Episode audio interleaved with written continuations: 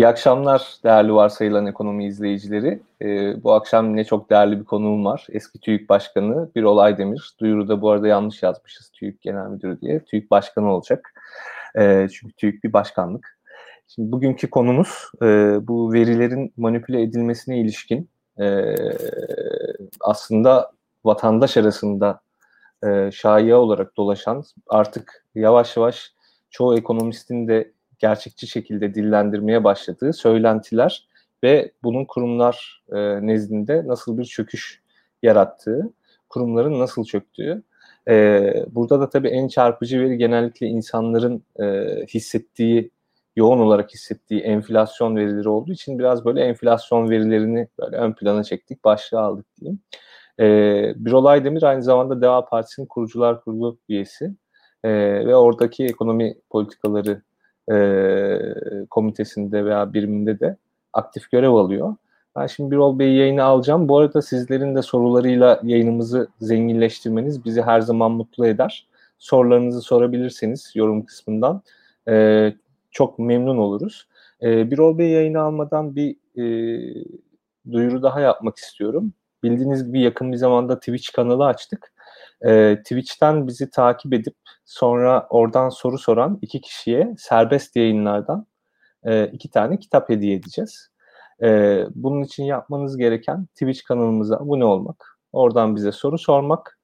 E, sonra ben yayının sonunda kimlere kitap hediye edeceğimizi söyleyeceğim. O arkadaşlar bize Twitter'dan DM atacak e, adres bilgilerini ve böylelikle kitaplarını göndermiş olacağız. Yani karmaşık bir durum yok arkadaşlar. Yorum yapıyorsunuz, abone oluyorsunuz. Ben isminizi okuyorum. Twitter'dan DM atıyorsunuz. Kitaplarınız bir hafta içinde elinizde. Şimdi sizi daha fazla bekletmeyeyim. Hem de yavaş yavaş e, izleyicilerimiz de gelmeye başladı. Ben Birol Bey'i affedersiniz yayına alayım. Birol Bey merhaba, hoş geldiniz. Merhaba Enes Bey, hoş bulduk. Nasılsınız? Sağ olun, iyiyim. Siz de iyisiniz inşallah. Ben de çok iyiyim. Teşekkür ederim. Ee, biraz önce açılışı böyle biraz uzun tutuyorum. Bir buçuk iki dakika. İnsanlar yavaş yavaş toplansın diye. Siz o sırada stüdyoda beklemiş bulundunuz. Kusura bakmayın. Şimdi hızlıca ilk sorudan başlayayım. Aslında ben biraz başlıktan başlayayım. Başlığımız ekonomik enflasyon verileri ve kurumların çöküşü. İlk önce bir enflasyon verileri kısmından başlayayım. Çünkü kime sorsanız e, enflasyon e, nun aslında açıklanandan daha fazla hissedildiğini söylüyor. Bunu vatandaş da söylüyor. Artık ekonomistler de söylüyor ve farklı hesaplama e, biçimleri de yaygınlaşmaya başladı. E, bu enflasyon verilerinin güvenilmez olmasının, hani enflasyon özelinde diğer tüm veriler tabii, güvenilmez olmasının en temel sonuçları neler ve bu veriler nasıl güvenilmez hale geliyor? Böyle giriş yapalım isterseniz. Sonra biraz daha ayrıntılandırmak için çeşitli sorular soracağım. Evet. Evet, son zamanların en çok tartışılan e, konular arasında e, İstatistik Kurumu'nun yayınladığı verilere e, güvenirlik konusu. E, bu da sık sık soruluyor. Tabi doğal olarak biz de eski TÜİK Başkanı olduğumuz için e, son zamanlarda çok sık e, karşılaşıyorum. E, bu sorular işte program yapmak isteyen arkadaşlar, gazeteciler, ee, tabii benim için biraz zor bir konu. Çünkü e, çalıştığım bir kurum hakkında konuşmak e, çok da kolay bir konu değil. E, şöyle başlayayım ben Enes Bey. E, dünyada bütün istatistik kurumlar aslında hep eleştirilir ve hep e, bir kısım verilerine yani insanların bir kısmı güvenmez. Yani bu her zaman olmuştur. Her şekilde olmuştur. Bizde de benim zamanımda da e, verilere güven duymayan, eleştiren insanlar vardı. Gazeteciler vardı, akademisyenler vardı. Bu çok normal bir şey. Yani bu ben bunları gayet normal karşılardım. Hatta bazı e, eleştirilerden de ders çıkarırdım. Yani e, hakikaten haklı olabilir mi diye double check yapardım. Bir daha bakardım. Tabii benim zamanımla şimdiki zaman arasında e, bir fark var.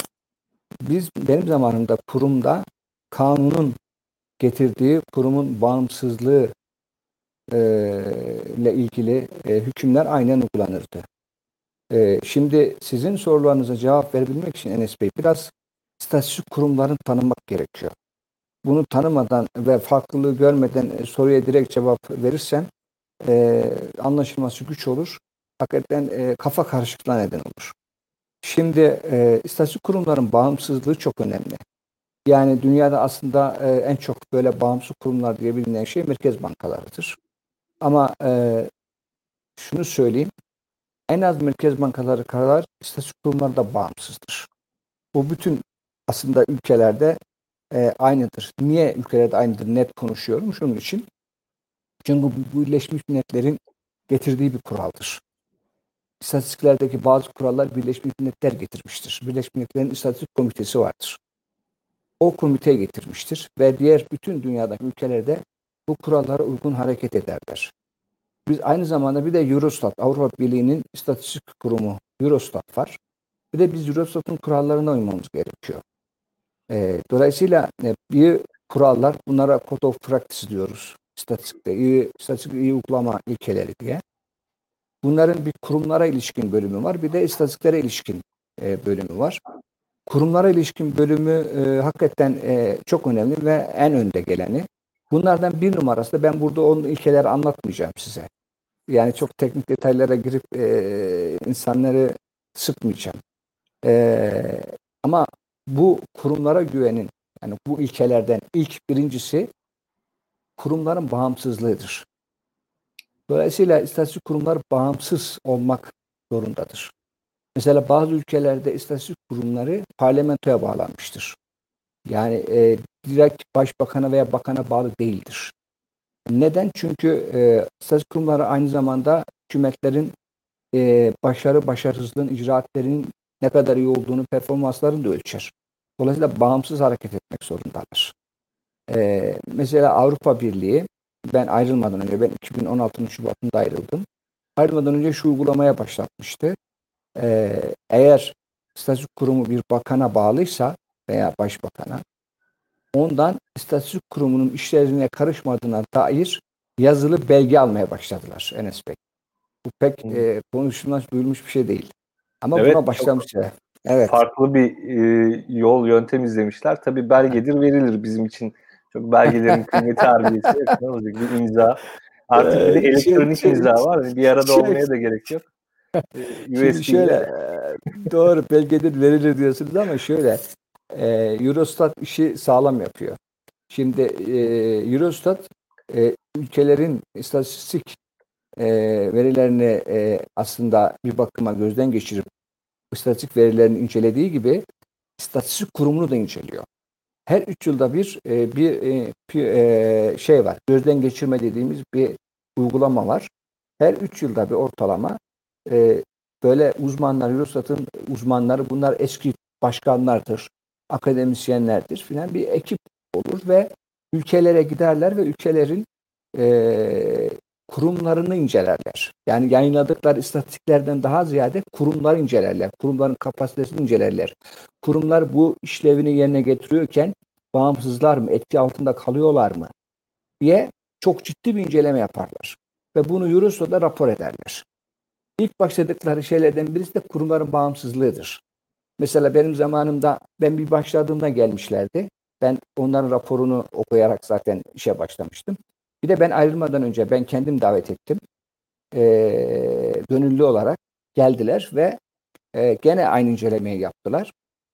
Mesela kurumda e, geldikleri vakit gazetecilerle görüşüyorlardı, akademisyenle görüşüyorlardı ve bizden bağımsız kendileri. Hatta ben size şunu söyleyeyim, kurumda çalışan teknik personelle görüşüyorlardı. O görüşmede ne daire başkanı, ne e, başkan yardımcısı, ne başkan bulunamazdı. Yani e, gerçekten çok ciddi bir inceleme yapıyorlar ve bir rapor sunuyorlar. Dolayısıyla kurumların e, o belge diyorsunuz ya verilir belgedir. Öyle olmuyor yani Eurostat'ta öyle olmuyor. Ee, ben o bizim bakış Avrupa... açımızı yansıtmak için söyledim. evet. E, biz, biz, yani siz dediğiniz bizim için çok doğru, haklısınız. Ama işte Avrupa'da bunun için e, standartlar yüksek. Yani her alanda standartlar yüksek Avrupa Birliği'nin. İşte bunlar için. Yani olayı e, sadece söyleyip geçmiyorlar. Mesela o belgeyi aldıktan sonra belgenin gereği yerine getiriliyor mu diye de inceleme yapıyorlar. Bakın bağımsız gazetecilere gidiyorlar. Akademisyenlere gidiyorlar. Her şeye gidiyorlar ve inceliyorlar. Şimdi bunları niye anlatıyorum? Çünkü bana göre şu anda yaşanan en önemli sorun gerek TÜİK, gerek Merkez Bankası, gerek BDDK, diğer bağımsız kurumlar açısından bu kurumların bağımsızlıkları kalmadı. Bu kurumların e, bağımsızlıkları kalmayınca ne oluyor? O zaman bu kurumlar kendi teknik işlerini beklendiği gibi göremiyorlar. Yani e, aslında talimatlara veya e, dış etkenler açık hale geliyorlar. Zaten e, bizim ülkemizde yaşanan süreç kendisi bir sıkıntı. Bu süreç aslında kurumlara güveni ortadan kaldırdı. Dolayısıyla sadece istatistik kurumuna değil, diğer kurumlara da güven kalmadı. Çünkü siz bugün e, herhangi bir konuda farklı bir görüş sergileyen, sergileyen bürokratı hemen görevden alıyorsanız ve e, o bürokratik görevlere, kademelere liyakat esaslı atamalar yapmıyorsanız, sadakat esaslı atamalar yapıyorsanız, hiçbir bilgisi ve tecrübesi olmayan insanları kurumlara atıyorsanız artık o kurumlardan bir e, iş beklemeyin. O kurumlar sadece sizin söyleyeceğiniz talimatların yerine getiren kurumlar olur. O kurumlar size yardımcı olamaz. O kurumlar e, size sizin önünüzü açamaz, size ışık tutamaz, politika geliştiremez kurumlar. Bizde yaşanan süreç budur şimdi Enes Bey. Buradan şimdi sizin sorunuza geliyorum. Şimdi böyle bir süreç olduğu bir vakit... ek yapayım e, Tabii, o zaman. Hani biraz uzun bir açılış oldu. Şimdi aslında şeyi de merak ediyorum ben. Bizim yayınımızı bayağı ekonomist arkadaşlar vesaire izliyorlar. Onlarla yazışıyoruz.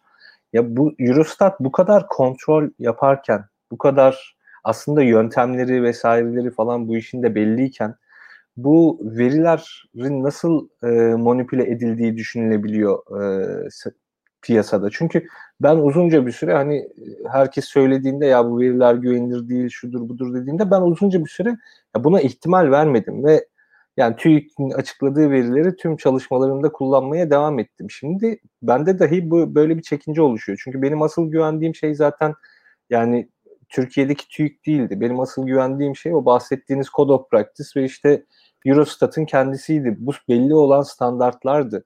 Şimdi buradaki şeyi de biraz açıklarsak en azından süreci. Hani burada veri toplama Tabii. aşamasında mı bir sorun olur? E, analizinde mi bir sorun olur? Yoksa yayınlan yani ham veri de değil ama en son yayınlanırken mi e, sorunlar oluşur? Bunları da ufak tefek biraz bahsederseniz çok sevinirim. Çok teşekkür ederim Enes Bey. Yani siz e, tabii ilgi alanınız olduğu için aslında e, sorunuzla birlikte sorun olabilecek alanları da söylediniz. Yani evet. konuyu güzel açtınız. Teşekkür ediyorum. E, şimdi e, Eurostat'ı e, yani bütün e, toplanan istatistiklere ilişkin bir metodolojisi vardır. Bu metodolojinin aslında üst e, kurum olarak Birleşmiş Milletler Kor. Sonra Eurostat bu konulan metodolojileri daha ayrıntılandırır. Daha ülkeler için daha uygulanabilir rehberler yapar Eurostat. Ve bütün istatistikler bu rehberlere göre, bu metodolojiye göre toplanır. Bunda hiç şüphe yoktur. Mesela e, İstatistik Kurumu e, benim bazı açıklamalardan sonra sanıyorum e, işte Eurostat'a verileri gönderiyoruz, inceliyor falan diyorlar. Eurostat sizin gönderdiğiniz ham verin dataların nasıl toplandığını falan inceleyemez. Eurostat metodoloji olarak sizin yaptığı metodolojinize bakar. Bir de gönderdiğiniz sonuçlardaki tutarlılık ve şeylere bakar. Ama o, o verilerin toplanması ve şeyini bilemez Eurostat. Şimdi e, dolayısıyla metodoloji açısından bir sorun olmaz. Yani e, eğer siz metodolojiyi Eurostat'ın belirlediği şekilde e, yaparsanız, verileri ona göre toplarsanız, ona göre analiz ederseniz, ona göre yayınlarsanız bir sorun yok. Şimdi sorun nerede çıkıyor? Yani bizim enflasyon verisi, sistem verisinde de bir metodolojik açıdan hiçbir sorun yok. Yani Eurostat'ın e, kurallarına uygun bir şekilde yapılıyor bu. Sorun şurada. Siz enflasyon açısından konuşuyorum. Siz veriyi topluyorken siz o veriyi hakikaten bütün bu harcamaların yapıldığı, bütün bu şeylerin e, marketlerden, bölgelerden, illerden şeyleri topluyorken siz hakikaten e, bu verileri belirlediğiniz kurallara uygun mu topluyorsunuz? Mesela bundan insan buradan endişe duyuyor. Mesela ben de bu anlamda endişelerim burada. O yüzden diyorum ben de güvenmiyorum diye. Niye? Size örnek vereyim. Bundan birkaç ay önce Enes Bey, belki iki ay önce falan oldu yanılmıyorsam. Erdoğan üzerine Sözcü gazetesinden bir şey yayınladı. Ee, bir belge şey yaptı. TÜİK bu enflasyon verilerini topluyorken belirli dönemler itibariyle toplar. Yani her ayın belli günlerinde mesela madde türlerine göre değişir. Kimisi ayda bir kez toplanır, kimisi ayda iki kez toplanır, kimisi ayda üç kez toplanır. Ve toplanma tarihleri bellidir. Toplanma tarihi mesela 25'ti. 25'ten sonra siz 26-27'sinde veri toplayamazsınız. Siz o zaman bu verinin karşılaştırılabilirliği gider. Olmaz yani. Şimdi siz toplama, verin toplam süresi bittikten sonra bölgelere yazı yazıp bunu Erdoğan Bey ortaya koydu. Ve burada verileri girmeden, sisteme girmeden toplanıp gönderilmesi diyorsanız burada şüphe uyandırıcı bir durum var demektir. Siz mesela bunu ispatlayamam ben. Ama verilerin hangi marketlerden daha çok alındığına bir bakarsanız yani e, muhtemelen en çok veriler belirli marketlerden toplanmaya başlandı. O marketlerin de hatta yani o marketlere e, toplamadan önce de e, fiyatlar konusunda e, müdahale edildiği söyleniyor. Bunu bilemem. Ama bu söylentiler varsa bunlar yeter Enes Bey. Ama şunu biliyorum mesela. Bundan 5-6 ay öncesine kadar özel bankaların genel müdür yardımcıları ve yönetim kurulu üyelerinden 81 tanesinin telefonla işten atıldığını biliyoruz. Bu epeyce bir çıktı da.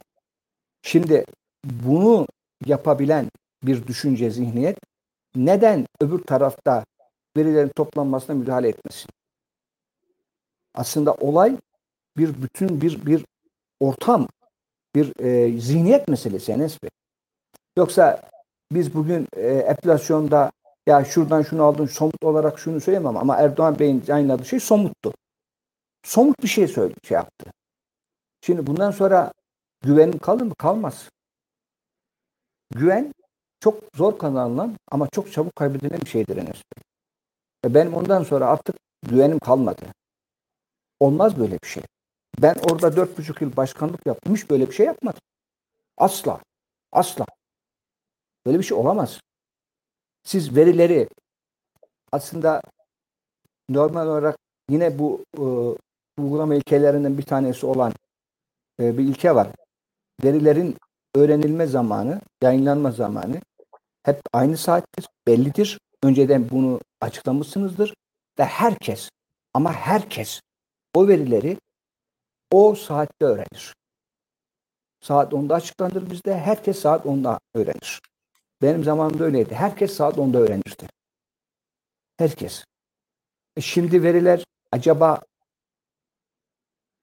saat 10'da mı öğreniliyor?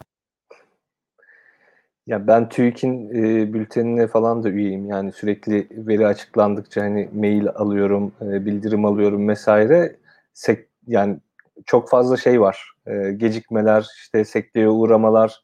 Hani güvenilirliği de geçtim. Zaten aslında biraz konunun diğer tarafına da bakabiliriz. Yani kurumların içinin boşaltılması konusuna da geçersek şöyle yavaş yavaş zaten artık teknik kapasitede dahi hani düşüşler gözlemlenmeye başlıyor. Bunun ilk ve en büyük örneğini bütçe açıklayamamaları e, olarak görmüştük. Yani bütçe mali yıl başladıktan sonra açıklandı bu ülkede. Şimdi ve ard arda 3 senedir 3 yıllık orta vadeli plan hazırlıyoruz biz. Yani 2019, 2020 ve 2021 başlangıç yılı olan 3 tane bu kısa sürede Hazine ve Maliye Bakanlığı mali orta vadeli plan açıkladı. Bütçeyi geç açıkladı vesaire vesaire. Bu gibi bir sürü örnek var. TÜİK'in de bu şeylerden, e, durumlardan azade olmadığını biliyoruz. Merkez Bankası'nın da azade olmadığını biliyoruz. Yani bu teknik kapasite düşüşünün dahi artık yaşandığı noktaya geldik. Hani önceden şöyle şeyler yaşanıyordu. İşte başkanı şunu dedi, kurumun müdürü bunu dedi. İşte bakan şöyle yaptı, bilmem ne yaptı ama bürokrasi yine işliyordu. Alttan işleyen bir sistem vardı. Çünkü zaten esas işi yapan insanlar hani o bakış açısı değişmediği sürece işte o devlet memuru ciddiyeti vesaire adam zaten işini yapıyor. Yani orada istatistik toplanacak, topluyor, işte değerlendirilecek, analiz edilecek vesaire. Ama artık şeyi bile görmeye başladık. Ee, yani bu istatistiklerin geç açıklanması, e, günü saati uymaması, farklı günlerde veya işte saatlerde toplanması, sadece belirli noktalardan veri alınması vesaire gibi birçok sorun yaşamaya başladık. Biraz bu yönden de değerlendirebilir miyiz? Yani kurumların içinin boşaltılması, biraz önce güvenden bahsettiniz. O süreç nasıl gelişiyor yani Türkiye için? Çünkü siz de hani çok uzak olmayan bir zamanda aslında ayrılmıştınız TÜİK'ten. Yani evet. 2016 Şubat yani baktığımız zaman çok uzak bir tarih değil. Bu kadar kısa sürede bu kadar e, büyük sorunların yaşanıyor olması, bu kadar ağır güven bunalımının yaşanıyor olmasını neye bağlıyorsunuz? O süreç nasıl gelişti? Evet. Şimdi e, zaten e, siz de Enes Bey çok e, güzel şekilde aslında çerçeveyi çizdiniz. Yani sorun e, bir veride, bir kurumda değil. Zaten o yüzden e, çok önemsiyoruz bu konuları. Sorun aslında temel ülke yönetiminde ve temel zihniyet, temel yaklaşımlarda. Zaten e, güvensizlik oradan başlıyor ve sonra devam ediyor. Şimdi e, ben şöyle söyleyeyim size. Evet ben e, çok dört gün önce aynı emekli oldum. Ben ama ondan önce de e, ben aslında e, görevlerimi sayarsam biraz devleti yakından tanıyan bürokrat, bürokratlardanım. Ben mesela e, planlamada 4-4,5 yıl elektronik teşkilatında müstesar yardımcılığı yaptım. Sonra ilk SGK'yı kuran kurucu başkan benim. Üç tane kurumu emekli sandığı SSK ve Bağkur'u birleştirdim. Ve şu anda Türkiye'de herhalde bu işi yapmış yaşayan belki de tek bürokrat benim. Yani böyle kurum birleştirme konusunda şey yapan, bu zorluğu görmüş olan yaşayan. Ben onu ee, bilmiyordum. Ee, onu çok üçü de çok büyük ve aslında evet. sorunlu kurumlar ya. Ben bunu bilmiyordum çok, yani bunu sizin tabii. yaptığınız. Daha sonra Çalışma Bakanı müsteşarlığı yaptım ben. E, ondan sonra ondan sonra TÜİ'ye geldim. Dolayısıyla aslında e, ben e, kamuda farklı kurumlarda görev aldım ve kamuyu tanıyan birisiyim Nes. Dolayısıyla kurumlar nedir bilirim. Kurumların çalışmamasının ne demek olduğunu çok iyi bilirim. Şimdi e, için boşaltılması dediniz ya evet. Ben onu şöyle diyorum. Son zamanlarda bunu kullanmaya başladım e, aslında biz canlı olarak konumların çöküşünü yaşıyoruz Nesbi. Ben ona devletin çöküşü diyorum. Ve gerçek beka sorunumuz da budur bizim Enes Bey. Çünkü devleti ayakta tutan kurumlardır. Kurumları ayakta tutan Enes Bey gelenekleridir, kültürleridir, ilkeleridir. Bunlar olmazsa kurumlar olmaz. Kurumlar olmasa da devlet işlemez. Devlet dediğiniz soyut bir kavramdır. Onu somutlaştıran, onun bütün gözü, ayağı, her şeyi olan kurumlardır. Şimdi kurumlar bir müddetten beri aslında e, işlevsizleştirildi. Yani fonksiyonlarını kaybetmeye başladılar. Nasıl oldu bu?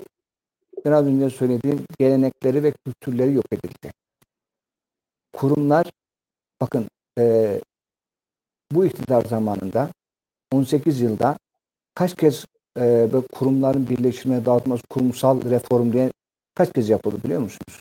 Bakın bir ilki 2003'te yapıldı. Biri. Daha sonra o kısmıydı. Daha sonra çok büyük çaplı bir kurumsal e, reform dediğimiz zaman aslında reform değil tam tersine geriye götüren uygulamalardı. 2011'de yapıldı. Sam seçimden önce KHK ile yetki alındı ve seçim zamanı, bakın Enes Bey bu çok önemli. Seçim zamanı kurumlar birleştirildi, kaldırıldı. Seçim zamanı. Ve hiçbir siyasetçi ne olduğunu anlayamadı. Ve daha sonra geldik 2018'de bir daha yapıldı. Cumhurbaşkanlığına hükümet sistemine geçmeyle. Bakın bir kurumları böyle 7-8 yılda bir birleştirmek, kaldırmak, ayırmak mümkün değil. imkansız bir şey. Asla mümkün değil. Siz tabelayı değiştirirsiniz ama kurumlar birleşmez. Siz ayırdığını zannedersiniz ama kurumlar ayrılmaz. Ayrılmaz, mümkün değil. Bu çok uzun bir iş. Çok yıllar gerektiren bir iş. Yıllar gerektiren bir şey. Şimdi biz çok rahat bir şekilde 3-5 yılda kurum kapatıyoruz, açıyoruz, yeni kurum kuruyoruz, birleştiriyoruz. Böyle bir şey olamaz. Ve kurumların bu şekilde aslında çalışılabilirliğini ortadan kaldırıyoruz.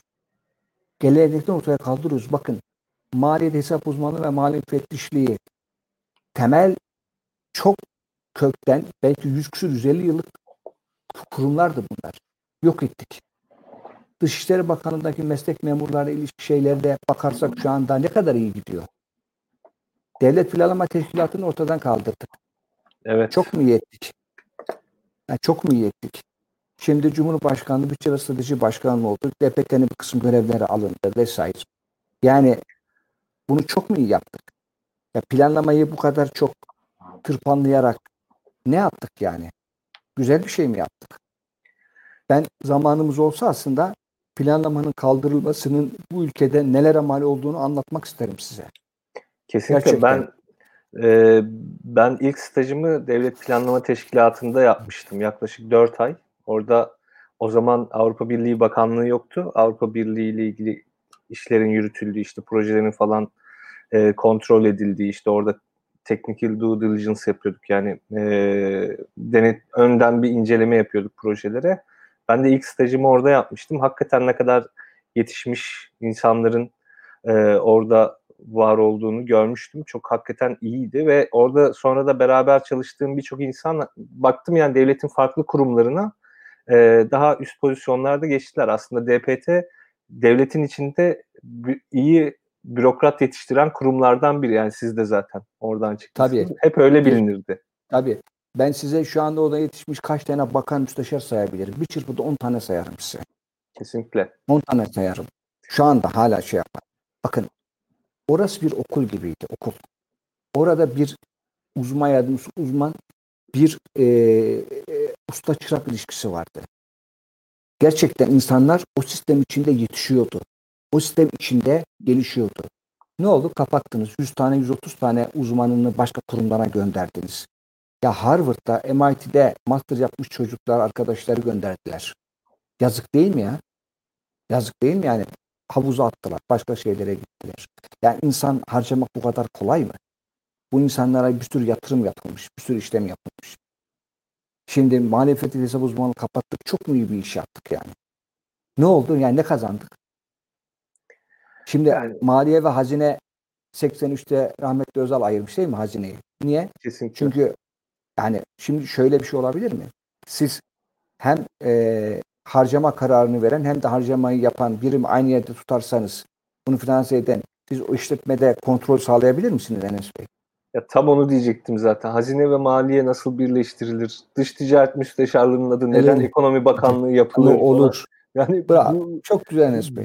Garip garip hakikaten şeyler evet. yapılıyor ve enteresan işler ben şey, anlayamıyorum. Şey, işte bunlar bakın bunlar böyle çok oturup böyle e, iyi düşünülmüş e, kararlar değiller. İyi düşünerek alınmış kararlar değiller. Bunlar böyle çok kısa vadeli, bazen kızgınlıkla, bazen bir şeye öfkelenerek, bazen birisinin ben şurada çalışmam, ben bunun altında olmam gibi kişisel şeylerle alınmış kararlar bunlar. Bunların hepsini biliyoruz. Şimdi böyle bir devlet yönetimi olabilir mi Enes Bey? Böyle bir devlet yönetimi yaptığı zaman kurumların içi boşalır. Kurumlarda gelenek kalmaz, kültür kalmaz. Kurumlarda böyle usta çırak ilişkisi kalmaz. Kalmaz. Niye kalsın ki? Siz kurumların başına biliyor musunuz bugün kamuda hiçbir hizmeti olmayan insanları gelip kurumun başına genel müdür, işte bakan yardımcısı yapabilirsiniz. Hiçbir kamu hizmeti yok. 5 yıl sigortalı olsun herhangi bir yerde. Herhangi bir yerde 5 yıl çalışmış olsun. Getirebilirsiniz. Bugün kurumların başlarındaki insanlara bakın kaç tanesi o konuda iyi eğitim almış, o konuda tecrübe sahibi, bilgili, kaçı hakikaten e, bu görevi yapabilecek yeterliliğe sahip. Bir bakalım. Bir bakalım. Rektörlerin işte rektörlerle ilgili şeyler basına düşüyor. Yani ya hakikaten insan üzülüyor ya. Yani koskoca üniversitesinin rektörlerinin düştüğü haller yaptıklarına bakar mısınız? Hani bakar mısınız? Yani böyle olabilir mi? İşte bütün kurumlar Enes Bey, bütün kurumlar bu şekilde tek tek bitiriliyor. Niye bitiriliyor? Bakın kurumlar olduğu vakit Enes Bey siz bütün kararları istediğiniz gibi akşamdan sabaha alıp uygulayamazsınız. Çünkü kurumlar vardır. Bu kurumlar bu alınan kararlara karşı der ki eğer yanlışsa, eğer bu kararlar hakikaten ülke açısından doğru değilse itiraz ederler. Ya yapmayın. Bunun şu sakıncası var böyle. Zamanında biz çok yaptık da o yüzden. Tabii bunu yapınca da şöyle oluyor. Bürokratik oligarşi oluyor. Tabii statüko. İşte, bürokratik tabii statüko oluyor. Bürokratik oligarşi deniliyor. Hayır, bürokratik oligarşi olmadı mı? O da oldu yani tamam. Yani bürokratlar hepsi çok iyi, çok iyi karar alıyor falan. Hayır öyle bir şey yok. Tabii bürokratların içinde de aslında kendi statüskosunu korumak için e, bir sürü yanlış yapan insanlar var. Koltuğunu korumak için. Bunlar hep oldu, var. Yani böyle bürokraside çok toz, ben her şey iyi falan demiyorum ben. Ama çözüm kurumları boşaltmak, kurumları işlevsiz hale getirmek, kurumları liyakatsız insanlarla doldurmak değil. Çözüm kurumların daha işleyebilmesi için gerekli adımlar attı. Kurumların daha güçlü insan kaynağıyla beslemekti. Kurumlarla siyasetçiler arasındaki bağı güçlendirmekti. Ortak aklı devreye sokmaktı. Hatta kurumlar değil sivil toplum kuruluşları da içine alan bir şekilde karar mekanizmalarını oluşturmaktı. Yoksa kurumları yok etmek değildi. Biz kurumları yok ediyoruz Enes Bey. Kurumlar yok ettiğimiz için de e, ekonomik sorunlarımız şimdi artık çıkmaya başladı. Bunlar böyle bir günde falan çıkmadı. Bunlar yıllardan beri devam eden kötü yönetimin, kurumların fonksiyonları almanın, kurumların işlevsiz hale getirmenin sonuçlarıdır bunlar. Liyakatsiz insanları göreve getirmenin sonuçlarıdır. Liyakatsiz insanları göreve getirdiğiniz vakit ne olduğunu hemen insanlar anlamaz. Ama o kurum yavaş yavaş çöker. İşlevini yapamaz. Yeni bir şey ortaya koyamaz. Ve sürekli olarak e, işlerde gecikmeler olur. TÜİK'te diyorsunuz ya gitme. Ya peki ben size bir şey sorayım. Ben dört buçuk yıl TÜİK'te görev yaptığım vakit bir tane istatistik geliş, gecikme oldu mu? Zamanında dediğinde olmadı oldu mu? Böyle bir şey olamaz, olamaz. Bu olmaz yani. Takvimi ha, hata, var zaten hata, bu işin. Hata, Devlet hata takvimi yaptı. açıklar. Tabii, ve o takvime uyar yani. Hani tabii, çok büyük bakın, aksilik ben olmaz. Ben söylüyorum, somut bir şey söylüyorum. Ben kendi, dört buçuk yıl boyunca bir tane olmuş mu? Bir tane olmuş mu? Hata yaptık birkaç istatistikte yanlış oldu. Düzelttik, özür diledik. Olabilir. Bu dünyanın her istatistik olmuştur. Olur yani bu. İnsan usulünün olduğu yerde hata olabilir. Ama kasıt olmaz. Hata olabilir. E bizde de oldu. Çıktık. Medeni bir şekilde özürümüzü diledik. Tekrar düzelttik istatistiği. Ama bu dediğiniz şeyler olmadı. Olamaz.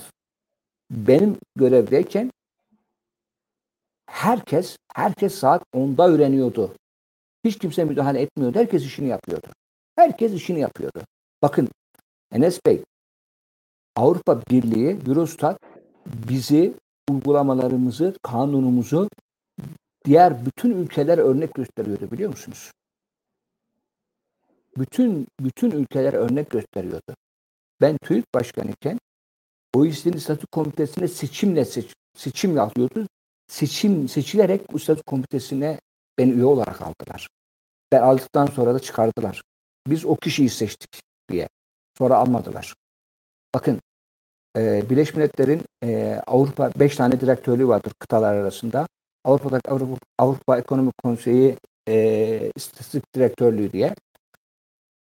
En güçlü şey odur Birleşmiş Milletler'in bölümü böyle kıtalardaki. Ben onun iki yıl başkan yardımcılığını yaptım ya. Biri başkan Kanada'ydı. Kanadalıydı. Yani istatistik, dünyada istatistiklerin toplanması, metodolojisi, yeni istatistikler. Yani istatistik dünyasına yön veriyordu. Ve ben orada iki yıl başkan yardımcılığı yaptım Enes Bey. Yani biz böyle bir kurum oluşturduk. Böyle bir itibar sahibi yaptık. Diyoruz ya işte dünya itibarlı ülkesi olacağız diye. İşte itibarlı kurumlarınız yoksa itibarlı ülke olamazsınız. Önce itibarlı kurumlarınız olacak. Bakın ben söylüyorum. Söylediklerim ortada. Benim zamanımda kurumun itibarına bakalım. Şimdi bakalım. Benim yaptığım görevler belli.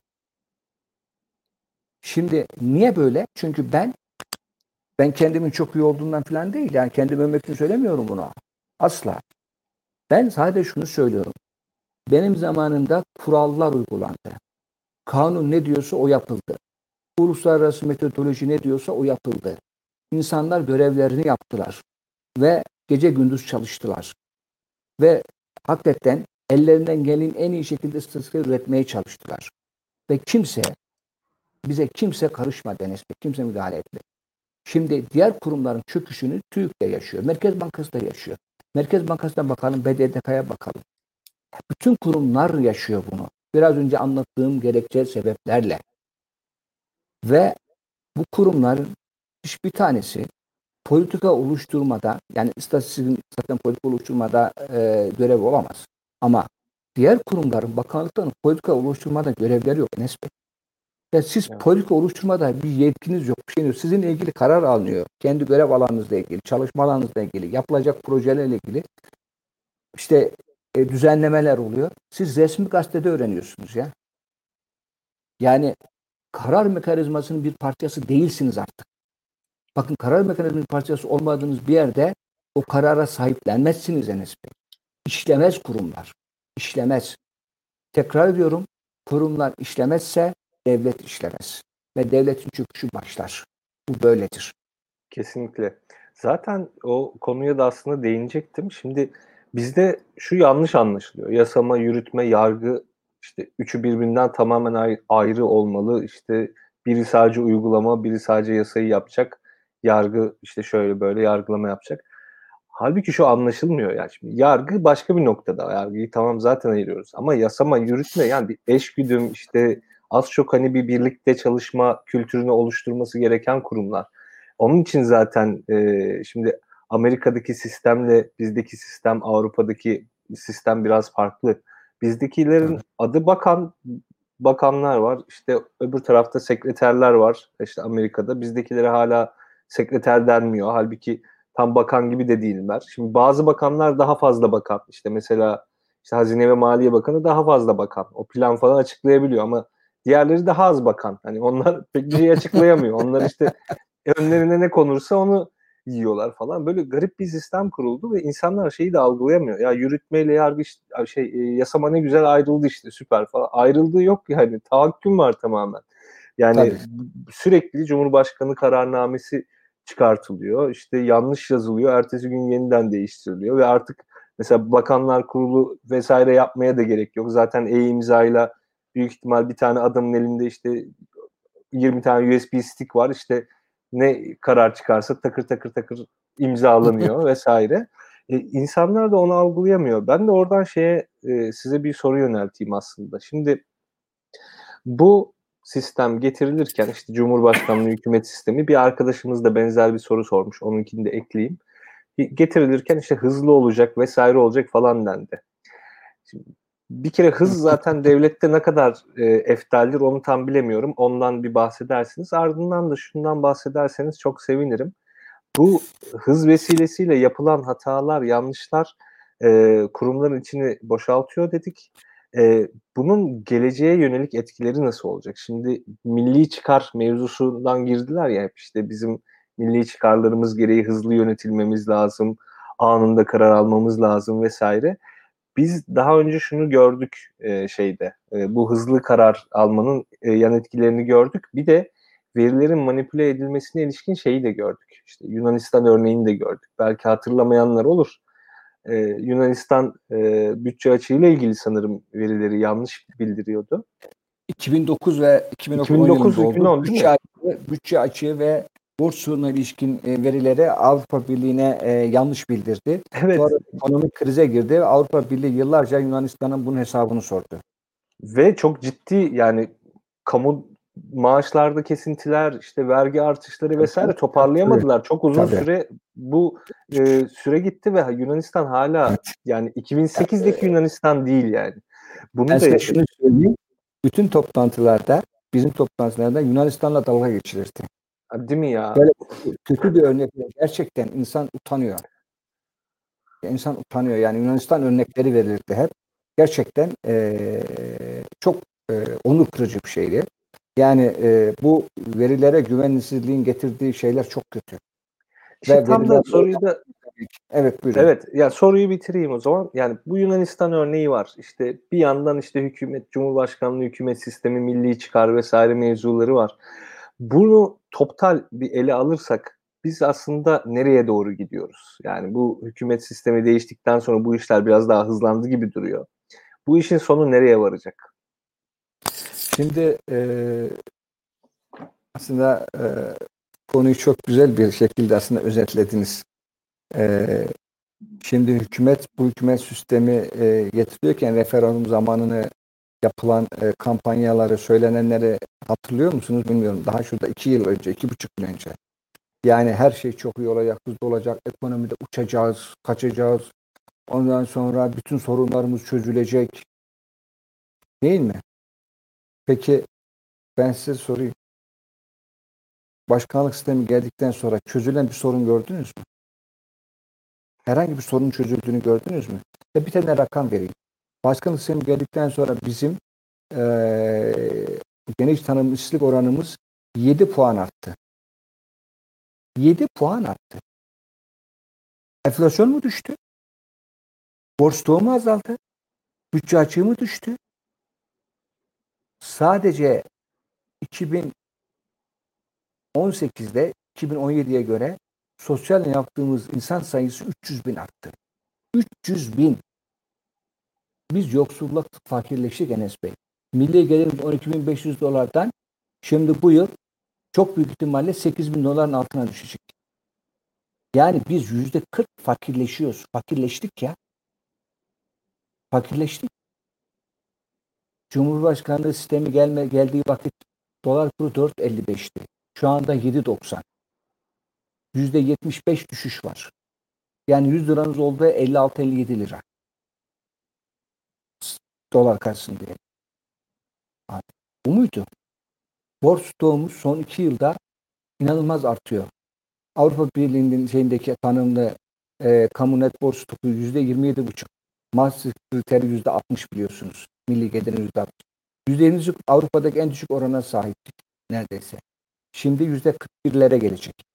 İki yılda ya, üç yılda yani ne oluyor? Bütçe yani, açığı 2017'de filan 2016'da yüzde birlerin altındaydı Enes Bey. Şu anda bu yıl muhtemelen milli gelirin yüzde beşini geçecek. Ya bir tane bir göstergede de bir iyileşme olsun. Bir göstergede. Cumhurbaşkanı'nda bekleyen yazıların sayısını biliyor musunuz? Bakın ben bu örneği veriyorum. Ha bir evet yıldan bu daha çok fazla. enteresan bir olay ya. Cumhurbaşkanlığında bekleyen yazılar derken bu işte atama kararı yok işte genelge vesaire onlar mı oluyordu? Kurumların gönderdiği yazılar mıydı? Hayır, o çok değişik dışında, bir olay. Hayır ben size şunu söyleyeyim. Yani bir yıldan daha fazla maden ruhsatı için bekleyenler var ya. Şimdi bir maden ruhsatını almak için Cumhurbaşkanlığına niye gider Enes Bey? Ben size sorayım. Daha hızlı olsun diye. ya, ya var mı ya? Bugün bir karar resmi gazetede şey okudu. Bir karar imzanın baktığım şeyde. Sağlık Bakanlığı bilmem e, ne komisyonuna bilmem e, ne üyesinin atanması bir ya Sağlık Bakanlığı bir komisyona bir üyenin atılması Cumhurbaşkanlığı kararnamesiyle mi olur ya? Ya böyle bir şey olabilir mi ya? Biz her şeyi orada topladık. Ya Türkiye gibi bir ülkede bütün her konuyu, her atamayı, her şeyi Cumhurbaşkanı'nda toplarsanız yürür mü ya? Peki ben size bir şey sorayım. Çok somut. O Sorun sayı neydi? Söyleyeyim. Sayı neydi? Sayı bekleyen karar sayısı veya yazı sayısı. Sayı bilen yok ki. Kimse milyonlar ki. Yani ya binlerce milyonlar, milyonlar değil de ama ben maden ruhsatı için bir yıldan fazla bekleyenleri biliyorum. Bak hmm. bu somut. Ben de başka bir şey somut bir şey söyleyeyim. Bakın Cumhurbaşkanı'nda her şey hızlı olacaktı ya bu sistemde. Bakın bakanlar bakanlar sırf bu işlerle uğraşmamak için asaleten atama yapmıyorlar artık. Ha, Türkiye evet. İstatistik Kurumu'nda bir tane başkanı dahil olmak üzere bir tane asaleten atanmış yönetici yok. Nasıl izah edeceksiniz bunu? Bağımsızlık diyoruz ya işte. Kurum niye çöküyor? Enes Bey tekrar ediyorum. Türkiye İstatistik Kurumu'nda asaleten atanmış bir tane yönetici yok. Böyle bir şey evet. olabilir mi? İzleyenlerimiz Peki. belki bilmez asaleten atanma ne demek, vekaleten atanma ne demek. Ee, bir kısa hani söyleyebilirseniz çünkü gençler de izliyor bizi. Evet. Ee, şöyle, e, asalet almak demek kanunda yazılı bir şekilde çoğunlukla yazar zaten mevzuatın kanunda. e, bu e, Cumhurbaşkanı tarafından e, en son atanma imzası yapılır. İşte Türkiye Kurumu Başkan Yardımcısı Başkanlığı'na şu, şu şahıs atanmıştır. İşte e, Cumhurbaşkanı imzalar resmi gazetede yayınlanır. Bu asaleten atanmadır. E, vekalet atanmada bakanın hiç bu prosedüre girmeden bakan imzasıyla ben seni TÜİK Başkanı olarak görevlendirdim. Ben seni TÜİK Başkan Yardımcısı olarak görevlendirdim. Bakan Ertesi gün alabilirim. Tabii tabii. Hemen Başka yere görevlendir. İki dakika sonra da alabilir seni. tabii. Şimdi zaten bakanlar bunu da tercih ediyor. Çünkü niye biliyor musunuz? O Cumhurbaşkanlığının o saraydaki bürokrasiye girmek istemiyorlar. Bakın bu sistem Türkiye'ye her açıdan çok sıkıntılar doğuruyor. Her açıdan. Yani karar verme mekanizmalar açısından, politika üretme açısından, işte işlerin hızlı yapılması açısından, sağlıklı karar verme, e, aklınıza ne geliyorsa. Bakın söyledikleri herhangi bir şeyin gerçekleştiğini görmedim ben. Hep söylenenlerin daha tersine daha ötesine bir şey var. Bakın ben size bir şey daha söyleyeyim bu sistemle ilgili. Ee, bir çalışma yaptım. Yakında da bir bu çalışmayı yayınlayacağım. Başkanlık sistemiyle ilgili. Bizimkisi aslında Cumhurbaşkanı hükümeti falan değil. Bu vatandaşa adını böyle söyleyip de oy almak için. Bu baya baya yani hem de dünyada ender görülen gerçekten eğer yerli ve milli diyeceğimiz bir şey varsa bu, bu başkanlık sistemidir. Bu hakikaten yerli ve millidir ve baya yani dünyada da çok ender rastlanacak bir başkanlık sistemidir bu. Şimdi ben dünyadaki başkanlık sistemlerini, ülkeleri falan inceledim. Baktık biz. Çeşitli kriterlerle değerlendirdik uluslararası endekslerle değerlendirdik. Ve e, şunu söyleyeyim özeti, dünyada en iyi performans gösteren insan hakları açısından, özgürlükler açısından, ekonomi açısından, sağlık açısından, yaşam standartları açısından, eğitim açısından en iyi 10 ülkenin içinde bir tane başkanlık sistemi yok. En kötü onun içinde de bir tane parlamenter sistem yok. Bu tesadüf müdür acaba? Yani Amerika Birleşik Devletleri bazı endekslerde devreye giriyor. Amerika tek zaten. Başkanlık sistemini uygulayabilen tek ülke Amerika. Yani sistem işleyen. Amerika'da niye işliyor Enes Bey? Amerika'da işliyor çünkü Amerika kendine has bir yapısı var. Yani eyalet sistemi var. Kurumları var özgür basını var. Ve en önemlisi bağımsız ve tarafsız yargısı var. Bunlar olduğu için Amerika'da başkanlık sistemi işliyor. Şimdi bu yargı olmasaydı Trump Amerika'da nasıl bir sistem kurardı? Bu basın olmasaydı neler yapardı? Yapabiliyor mu? Ki hala Şimdi çok yapamıyor. büyük sıkıntılar var tabii yapamıyor. Ona rağmen bile ne kadar büyük sıkıntılar Ona rağmen bile var. Evet çok güzel. Evet. Ona bile rağmen. Şimdi dolayısıyla bizdeki getirilen sistemin aslında o söylenenlerle hiçbir ilgisi yoktu. Asla bu sistem herhangi böyle bir sistemin herhangi bir ülkede huzur, mutluluk, refah getirmesi asla mümkün değildir. Çok net söylüyorum. Asla mümkün değildir. Neden? Çünkü bu sistemde ortak akıl devre dışıdır. Bu sistemde istişare devre dışıdır. Bu sistemde kurumlar devre dışıdır. Bu sistemde bürokrasi yoktur. Yani çalışan bürokrasi kurumlar anlamında yoktur. Yoksa millet bürokrasi deyince kötü anlamda alıyor. Bürokrasinin kötü falan öyle değil yani. Ama insanlara bu şekilde hep anlatıldı. Çünkü bu sistemde bu sistemde kararlar dar bir kadroda, dar bir çerçevede alınır ve günübirlik alınır.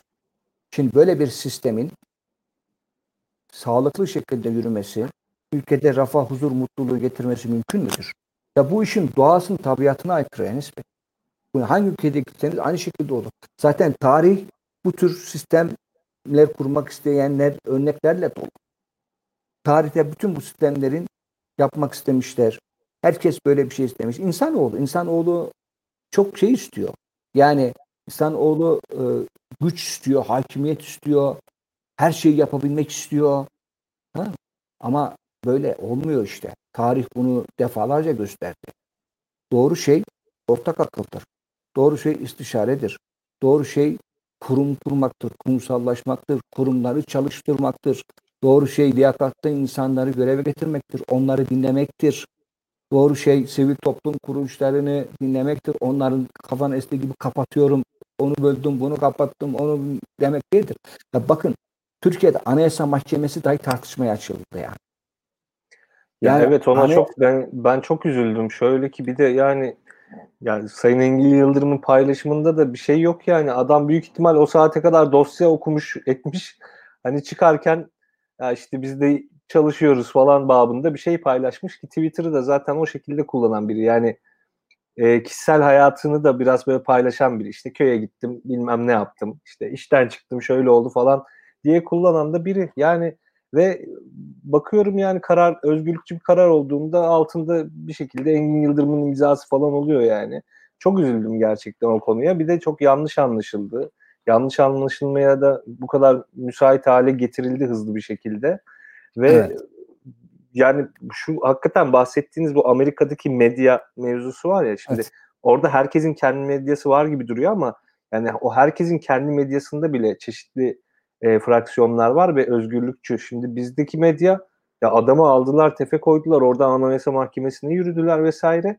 O özgür medya kısmı gerçekten önemli yani o vurgunuzu Bakın, bir daha ben de hatırlatayım. Size iki tane örnek vereceğim. Bak birkaç örnek vereceğim. Bizimle e, yani dünyadaki tek başkan, işleyen başkan sisteminin olduğu gerçekten Amerika arasında birkaç örnek vereceğim size. Şimdi şu ondan önce Anayasa Mahkemesi'ndeki sizin dediğiniz o e, ışık meselesi ayrı fakat Anayasa Mahkemesi'nin kararlarını artık genel mahkemeler saymıyor. Evet. Niye saymıyor? Niye saymıyor Enes Bey? Daha önce hiç yokken şimdi niye oldu? Son birkaç yıldan beri oldu. Niye? Daha önce hiç böyle bir şeye rastlamadık. Ben 30 yıldan beri bu işleri takip eden hiç görmedim, duymadım, bilmiyorum. Niye şimdi oldu?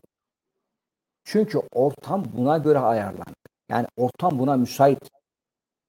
Çünkü biliyor ki o yerel mahkeme bunu takmıyorum ne olacak? Bana iktidar bir şey yapmayacak. Yani takmadığı vakit o takmayan mahkemeyle ilgili HSYK bir soruşturma açıyor mu? O hakimleri görevden alıyor mu? Ya Anayasa Mahkemesi'nin kararını takmamak ne demek ya? Bunun sonucu kaos ve kargaşadır. Böyle bir şey olamaz. Amerika'da ne oluyor peki? Bakın Trump ilk geldiğinde bu e, yabancıları e, ülkeye girişini sınırlandırmak için bu göçmen vizelerin diğer şeylerini adım attı değil mi? Ve bir anda orada çalışan insanların bir kısmı ülkeye giremedi. Büyük şirketlerde, çok büyük şirketlerde çalışanların, Google'da, Apple'da, birçok şeyde. Ve mahkemeye gittiler. Şirketler kendileri mahkemeye gittiler. Ve Seattle Yüksek Mahkemesi, ben orijinal İngilizcesini okudum. Karar. Aynen şöyle yazıyordu kararda. İşte Trump'ın imzaladığı o kararname iptal ediyor. İptal edilmiştir. Bu karar diyor bütün Amerika'da geçerlidir. Ve şunu söylüyor biliyor musunuz? Bu karar herkesi bağlar, başkanı da bağlar. Bakın aynen ifade böyle. Yargı var görüyorsunuz değil mi? Başkanı da bağlar diyor. Böyle karar mahkeme böyle karar veriyor. Şimdi başka bir şey anlatayım. Bizdeki sistemle şey sistemin, Amerika sistemini. Ya oradaki Bakın başkan bizde, şey diyemiyor tabii. Yerel mahkeme dirensin kararında ya da biz kararımızda direneceğiz vesaire diyemiyor yani. Ya ya aynen öyle yazmış. Herkesi bağlar, başkanı da bağlar diyor ya. Özellikle yani vurgulamış. özellikle vurgulamış. Ya ben kararın kendisini okuduğum için yani çok net biliyorum. Tabii bu Şimdi, şey yani başka başkanı, bir örnek vereyim. E, başkanı da bağlar diye yaz, yazarken bile adamlar utanmıştır büyük ihtimal. Hani çünkü hukuk o seviyede. Yani bunu yazmamıza nasıl gerek olabilir diye Trump düşünmüşlerdir. Olunca yazma ihtiyacı hissetmişler. Şimdi size başka bir örnek vereyim. Bakın hukukun işlediği gerçekten e, kuralların uygulandığı ülkelerde işler nasıl gidiyor? Obama ayrılmadan önce yine e, sanıyorum Kaliforniya'da bir toplantı vardı. Bunu hatırlarsınız Enes Bey muhtemelen.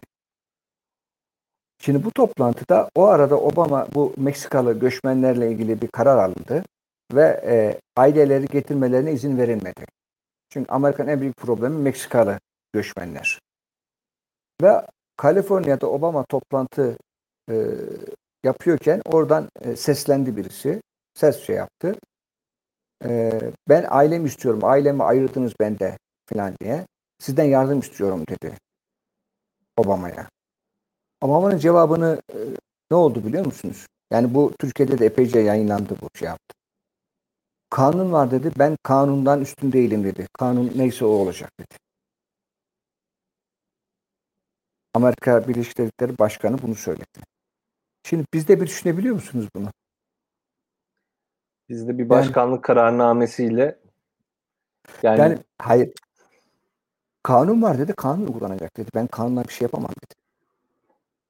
Yani düşünebiliyor musunuz? Bizde yani bizde böyle bir şey. Ne kanunu ya?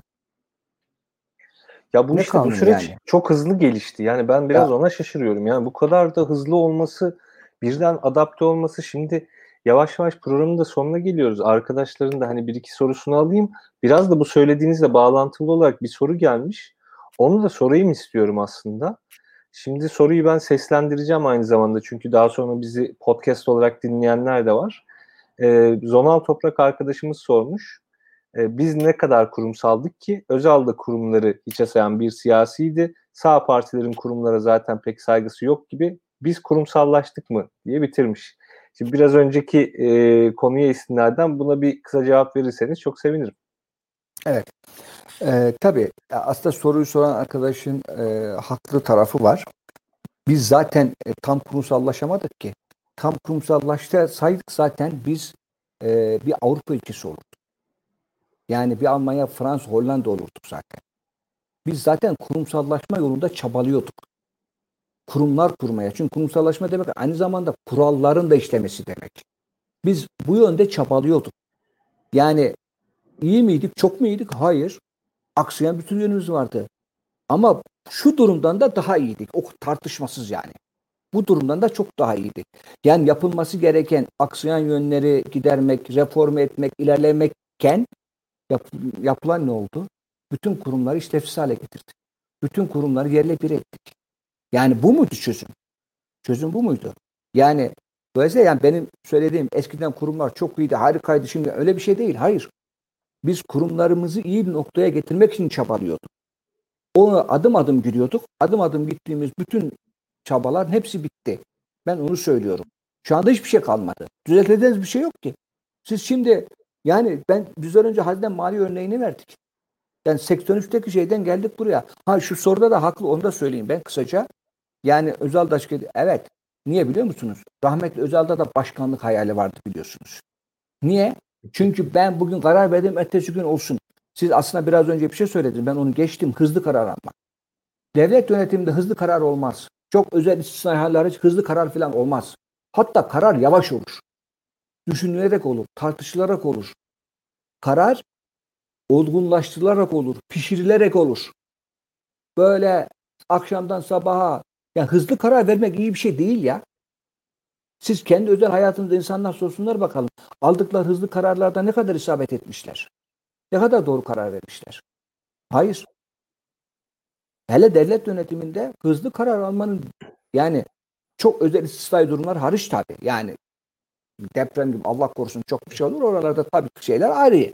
Ama normal süreçteki bir şeyde niye hızlı karar alacaksın ya? Planın programın olur. Ona göre hazırlıklarını yaparsın. Ona göre kararlarını oluşturursun. Ona göre tarafların görüşlerini alırsın. Bütün tarafların görüşünü almadan alınan bir karar eksik karardır. Dolayısıyla hızlı karar, devlet yönetiminde hızlı karar doğru bir yöntem değildir. Buna hemen kısa bir şey ben de ekleyeyim. Zaten bu hızlı karar mevzusunu niye bu kadar insanlar abarttı onu anlayamıyorum ama ya ben lisede ana kapitalist olarak işte siyasi hayatına başlayıp işte üniversitede kapitalizm, klasik liberalizm vesaire böyle giderken şu an e, neredeyse devletçi olan bir insan olmuş oldum. Yani çünkü şöyle bir şey var. Yani en nihayetinde ulus devlet diye bir şey var. Sınırları belli. İşte kurulmuş bu bir gerçek. Ve bunu yönetilemiyor olması beni dahi çileden çıkartıyor. Normalde işte benim şey diye düşünmem lazım. İyi tamam devlet çöküyor falan ama devlet öyle çökmüyor yani. Devlet çökünce hepimizi birden çökertiyor. Aynen. Yani Aynen. bizim e, ya daha önce işte e, farklı dergilerde falan filan da ben görev yapmıştım. Oradan bugüne kadar e, izlediğim yani fikri dönüşümü değişimi Dakbi 1984'ün yayın politikasından da görebilirsiniz. Yani şeyi yapmak lazım. Önce hakikaten şu devlet nedir, ne değildir? Şu kurumlar, şimdi kurumlar deyince de sadece binalar, işte ismi olan kurumlar falan değil. İşte aslında ekonomik kurumlar, sosyo-kültürel kurumlar vesaire hepsini birden bir ayağa kaldırıp ondan sonra tekrar bizim önümüze bakmamız lazım. Dediğiniz şeye çok katılıyorum. Yani biz ufak da olsa belli alanlarda ilerliyorduk ve o emeklerin hepsi şimdi maalesef heba oldu. Şimdi son Aslında bir soru tabii, e, alayım. Pardon. Ondan sonra bitireyim istiyorum e, sizin için uygunsa. E, eklemek evet. istediğiniz bir şey mi vardı? Hayır, sadece aslında tabii zamanımız e, sohbet güzel oldu aslında. Zamanımız evet, çok evet. Ben e, iki sistem arasındaki kararlar nasıl alınıyor? Aslında bunu bir başka bir oturumda biraz anlatmak isterim. Yani insanların ne demek istediğimi anlaması için bir karar eski sistemde nasıl oluşturuluyordu, şimdi nasıl oluşturuluyor bunu anlatmam lazım. İnsanlar farkı görmesi lazım. Bakın sadece şunu söyleyeyim size. Şu anda yazılan kararların özellikle mesela bu KH kararda 2 yıl önceki, 3 yıl önceki KH kararda inanın bana Türkçeleri bile çok kötüydü. KH kararın, kararların çok ciddi şu anda Cumhurbaşkanı kararnamelerinde belki yüzde 40'ı 50'si düzeltme kararnameleri.